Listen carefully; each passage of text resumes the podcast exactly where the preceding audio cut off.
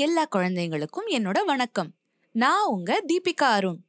உங்கள சில பேர் உங்க சாப்பாட்டை உங்க கையாலேயே எடுத்து சாப்பிட நல்லா பழகின அப்புறமும் கூட உங்க அம்மா கிட்டயோ அப்பா கிட்டயோ பாட்டி கிட்டயோ தாத்தா கிட்டயோ அவங்க சாப்பிட கூப்பிடும்போது செல்லம் கொஞ்சிக்கிட்டு நீ ஊட்டி விட்டாதான் நான் சாப்பிடுவேன் அப்படின்னு எப்பவாவது படுத்தி பார்ப்பீங்க தானே? ஏன் அப்படி பண்றீங்க? நான் காரணம் சொல்லட்டுமா? அது ஒரு மாதிரி செல்லமான சோம்பேறித்தனம். உங்க அம்மாவோ அப்பாவோ பாட்டியோ தாத்தாவோ உங்க பேர்ல காட்டுற அலாதியான அன்ப நீங்க உங்க சௌகரியத்துக்காக உபயோகிச்சுக்கிறீங்க. ஆமாம் தானே? எப்பவாவது ஒரு தடவைனா போனா போகுது. ஆனா எப்பவுமே அவங்க அப்படி செய்ய ஆரம்பிச்சா அப்புறம் என்ன ஆகும்? வளர்ந்து பெருசான அப்புறம் நீங்க சோம்பேறியா ஆயிடுவீங்க. சோம்பேறித்தனம் வந்துடுச்சுன்னா உங்க காரியத்தை எப்பவும் வேற யாராவது செஞ்சு தருவாங்கன்னு நீங்க எதிர்பார்க்க ஆரம்பிச்சிடுவீங்க. அப்படி சோம்பேறியா ஆயிட்ட மூணு பசங்களை பத்தின கதையத்தான் இன்னைக்கு நீங்க கேட்க போறீங்க. தயாரா இருக்கீங்களா? முன்னொரு காலத்துல ஒரு கிராமத்துல ஒரு விவசாயி வாழ்ந்து வந்தாரு. அவருக்கு பெரிய தோட்டம் இருந்தது. அதுல ஏராளமான தென்னை மரங்கள் வாழை மரங்கள் மாமரங்கள் எல்லாம் இருந்துச்சான் அவர் நல்ல உழைப்பாளி. தோட்டத்துல மரம் செடிகளுக்கு தண்ணீர் பாய்ச்சறது நிலத்தை கொத்தி புது செடிகள் நடுறது உரம் போடுறது காய்கறிகளை பறிச்சு சந்தையில போய் விற்கிறதுன்னு சதா சோம்பல் இல்லாம வேலை செய்வாரு. அந்த தோட்டத்துல இருந்து வர வருமானத்துல அவரோட குடும்பம் ரொம்ப வசதியா வாழ்ந்து வந்துச்சு. அவருக்கு மூணு ஆண் பிள்ளைங்க இருந்தாங்க. அவருக்கு பிள்ளைகள் மேல அலாதி பாசம். அவங்க சௌகரியமா வாழணும். நல்லா படிச்சு பெரிய பெரிய வேலையில அமர்ந்து நாலு பேர் பாராட்டுற மாதிரி பெரிய ஆளுங்களா ஆகணும்னு ஆசை. அதனால அவங்கள ரொம்ப செல்லமா வளர்த்தாரு. கேட்டதையெல்லாம் வாங்கி கொடுத்தாரு. நல்லா படிக்கணும் அப்படின்னு சொல்லி அவர் தனக்கு உதவியா தோட்ட வேலை செய்யவெல்லாம் கூட கூப்பிடவே மாட்டாரு. இப்படி இருக்கும்போது அவரோட மனைவி ஒரு நாள் காலமாயிட்டாங்க. அவருக்கு ரொம்பவே துக்கம்னாலும் தம் பிள்ளைங்க தாயில்லா பிள்ளைங்களாயிட்டாங்களேன்னு ரொம்பவே வருத்தப்பட்டாரு. அவங்களுக்கு தாயும் தந்தையுமா தானே இருக்கணும்னு நினைச்சுக்கிட்டு அவங்களுக்கு இன்னமும் ஜாஸ்தி செல்லம் கொடுக்க ஆரம்பிச்சாரு. அதனால என்ன ஆச்சு? அந்த மூணு பசங்களும் பள்ளிக்கு ஒழுங்கா போறதே இல்ல ஒழுங்கா படிக்கிறதே இல்ல.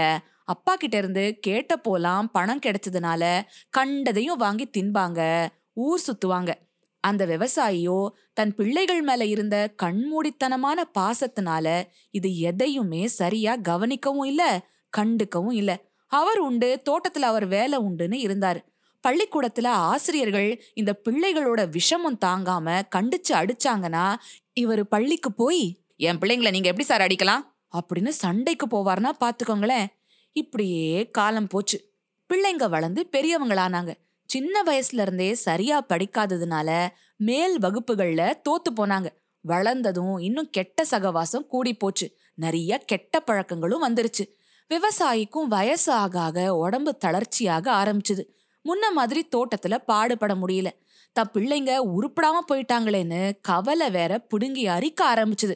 அவங்க படிக்காம கெட்டு வீணா போனதுக்கு தானும் காரணம்தான்னு குற்ற உணர்வு வேற அவர் மனச வாட்டிச்சான். இனி என்ன செய்ய? படிப்பு வந்திருந்தா பட்டணத்துக்கு போய் வேலை தேடி சம்பாதிக்கலாம். இப்போ இந்த பிள்ளைங்களோட வருங்காலம் என்ன ஆகும்? அதனால அவரு டே பசங்களா எனக்கும் வயசாயிட்டு வருது. உடம்பு முடிய மாட்டேங்குது. நீங்களும் தோட்டத்துக்கு வாங்க. என் கூட வேலை செய்யுங்க. புதுசா பயிரெல்லாம் போடுங்க. வெளியாட்களை நம்பி சம்பளம் கொடுத்து வேலைக்கு வச்சாலும் அவங்க நாம பார்த்து செய்யற மாதிரி செய்ய மாட்டாங்க. சம்பளம் கொடுக்கறதுக்கும் நல்ல வருமானம் வேணுமே. உழைச்சாத்தான் உருப்படலாம். அப்படின்னு சொல்லி பார்த்தாரு. ஆனா பசங்க கேட்டாதானே? ஒரு வேலையும் செய்யாம ஊர் சுத்தினவங்களுக்கு தோட்ட வேலையில நாட்டம் வரலையே. விவசாயிக்கு ரொம்பவே உடம்பு முடியாம போயிடுச்சு.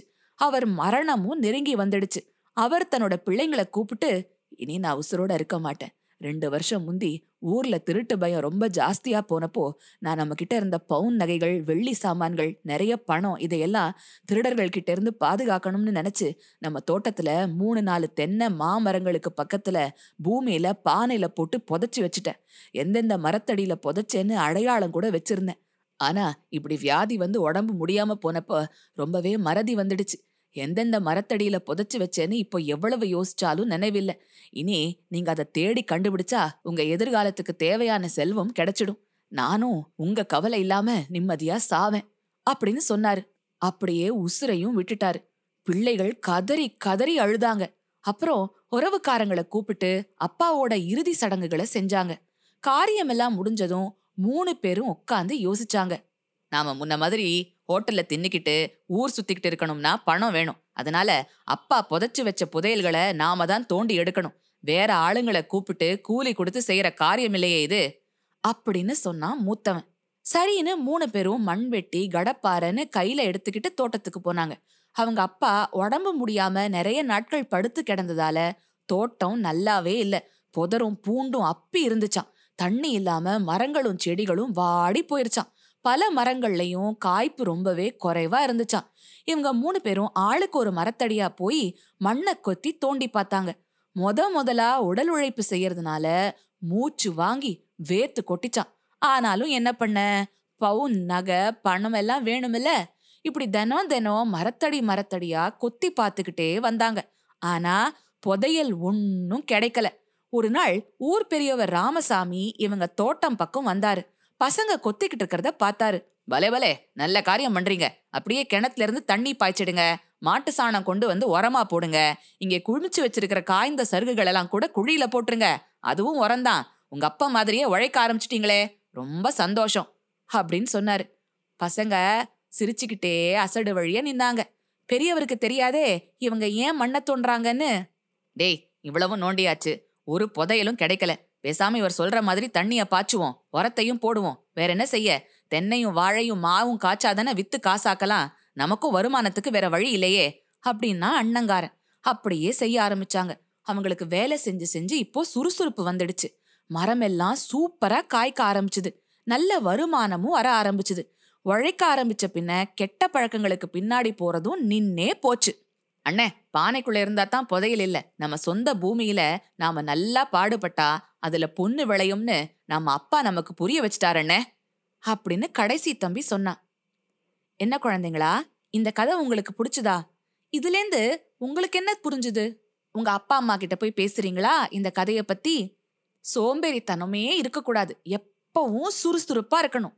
நீங்களாம் அப்படிதானே இருப்பீங்க? இந்த கதைய சொன்னதும் அம்மா மாதா அமிர்தானந்தமயி தேவி தான்.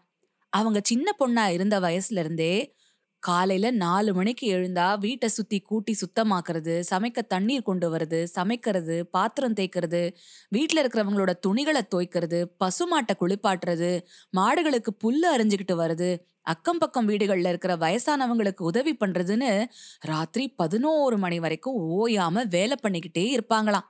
அதுக்கப்புறமும் தூங்காம கிருஷ்ணர் மேல பக்தி பாடல்களை பாடுவாங்களாம். சரி அடுத்த வாரம் இன்னொரு கதையோட உங்களை சீக்கிரமா நான் வந்து சந்திக்கிறேன். அது வரைக்கும் சிரிச்சுக்கிட்டு கிரிச்சுக்கிட்டு சந்தோஷமா இருங்க.